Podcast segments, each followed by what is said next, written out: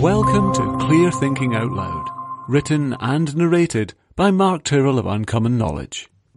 Hi, I'm Mark Tyrrell of Uncommon Knowledge and welcome to Treating Perfectionism, Three Therapy Strategies, or How I Helped Sandy Beat the Perfectionism that was ruining her life. So Sandy sat there vacuuming any positivity out of the atmosphere and she was by her own admission intolerant because in her words, other people are so often stupid. So I sat across from her and really concentrated on not being stupid. And I, I asked her, I said, do you ever feel that you're stupid or is it just other people? Or is that a stupid question? Okay. And, uh, she said, um, uh, no, no, no, no, I can be stupid and I hate that even more because, you know, well, I know I'm bright and intelligent. So if I'm stupid, it's even worse. Okay. So this was the double bind that she was in. I asked for, for an example of her being stupid. And she said, well, I binge. You know, not so often now, but I waste money on food I'm just going to sick up. And it's so stupid.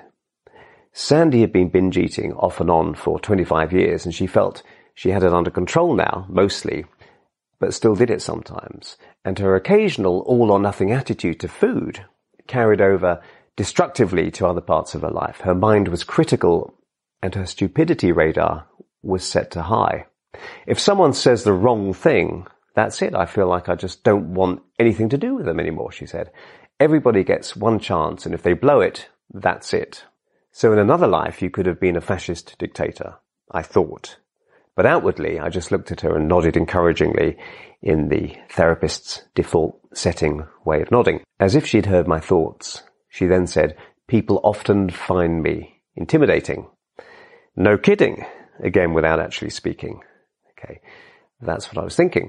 Though you might not immediately turn to Sandy for some friendly support, I could see that she was a tortured soul. Something need to, needed to change. And in there, like a small, fragile flame of flickering light from a candle in a faraway place in the deepest of darkest nights was her humanity and I could see it just about. It's lonely being perfect, especially when you're not. Sandy was lonely. Other people irritated her, yes, but she also irritated herself even more. Friendships and budding relationships had evaporated over the years, usually because other people couldn't stand the bite of her constant judgment and unforgiving standards and she couldn't stand them either. Or she quickly found people's imperfections not a sign of their humanity, but of their willful idiocy, and then she rejected them.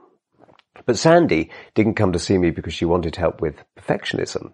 She was sick and tired of being alone. She wanted to feel less anxious and needed to finally escape her occasional bulimic pattern once and for all.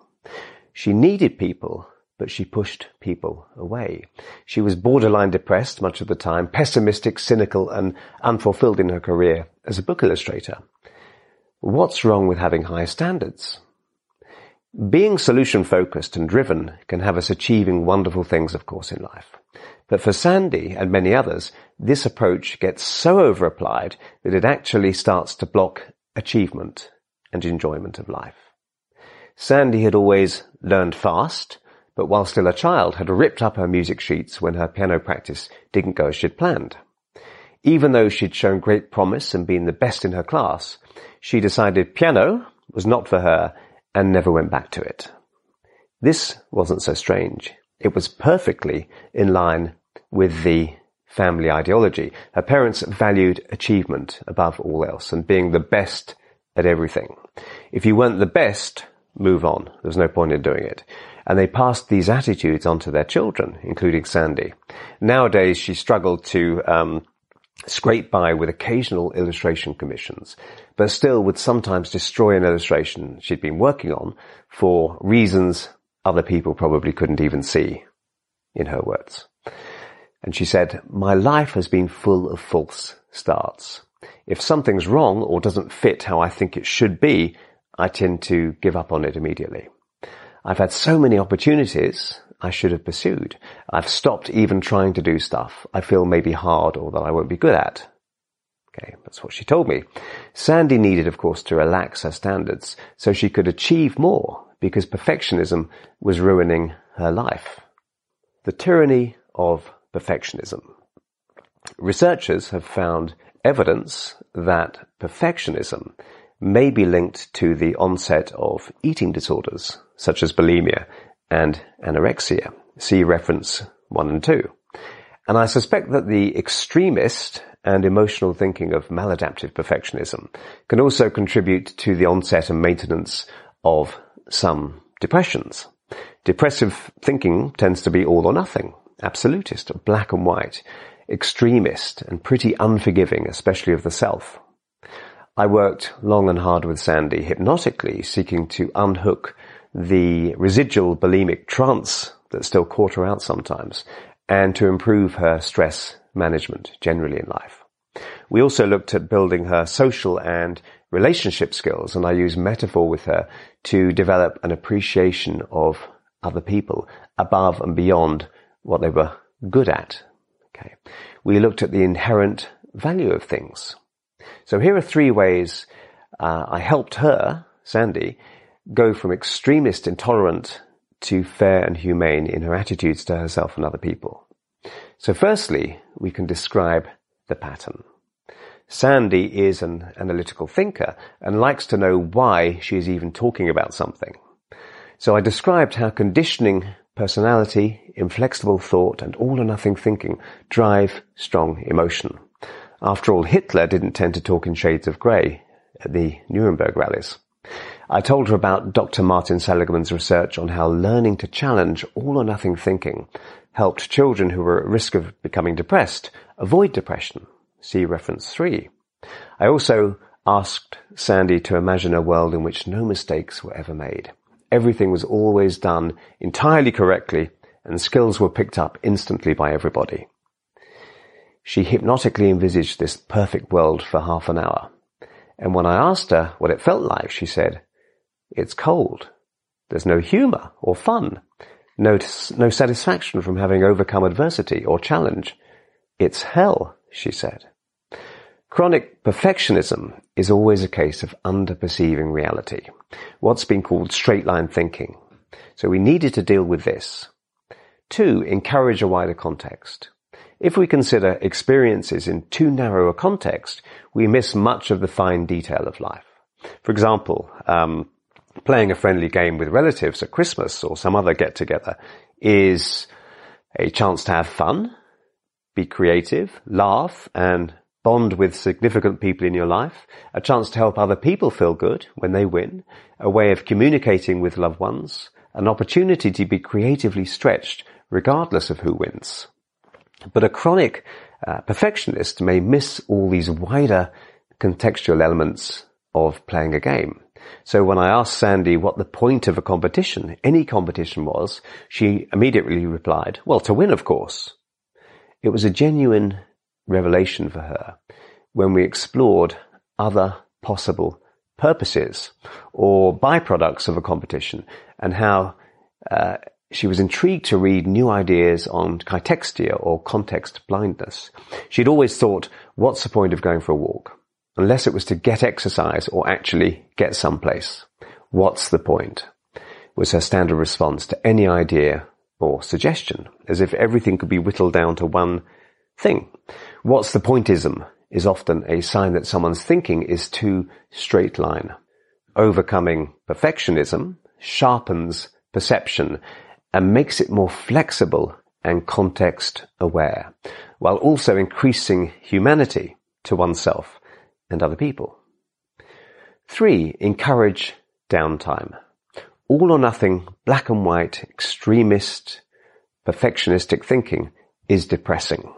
It's tiring to be on such high alert all the time with perfectionism producing high levels of emotion and churned up feelings.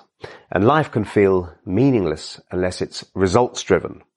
So even the time after a successful endeavor can feel depressing to the perfectionist any free time isn't valued or tolerated very well in this repressive psychological regime.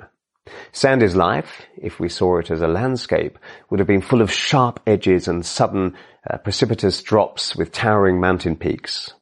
What she needed was a few places of respite, some oasis, some comfortable flat bits on which to rest and not feel like she'd been running ultra marathons, which was a hobby of hers, manically cleaning her apartment or dieting. I told Sandy that I wanted her to succeed at failing. I talked about humanity to her. I talked about being human and humane and how becoming comfortable with failure is the first step to success, social or any other kind. She needed downtime from having to be seen as perfect uh, by other people and the best all the time. So I asked her to meet up with a friend she hadn't seen for a while, a woman who'd stayed friendly across the years. And she was to tell this friend a story of how she, Sandy, had failed in some small way. Okay, this was her task. And at the next session, Sandy told me that she'd actually done this because after all, she, she liked to do what she said she would do. And she'd met up with this friend and told her how she, Sandy, had joined Mensa a few years ago and had arrived a day early to their first, first social event. And at the time, Sandy had been mortified. But while telling her friend about this episode, something weird suddenly began to happen. Sandy relaxed and they both laughed at the irony. Mensa for high performing people. She'd arrived a day early. In the end, we were both crying with laughter and it was wonderful, she said.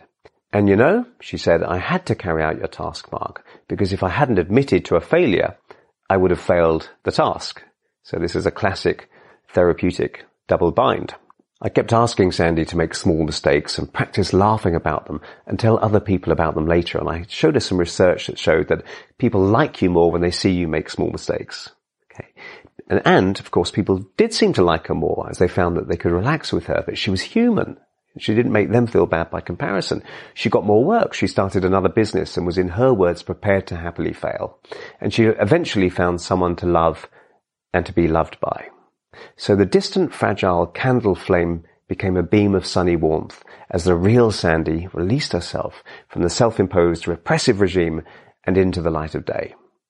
So I hope you found that useful. I'm Mark Tyrrell of Uncommon Knowledge, and if you'd like to subscribe to my email newsletter, you can find it over at unk.com slash blog. That's unk.com slash blog.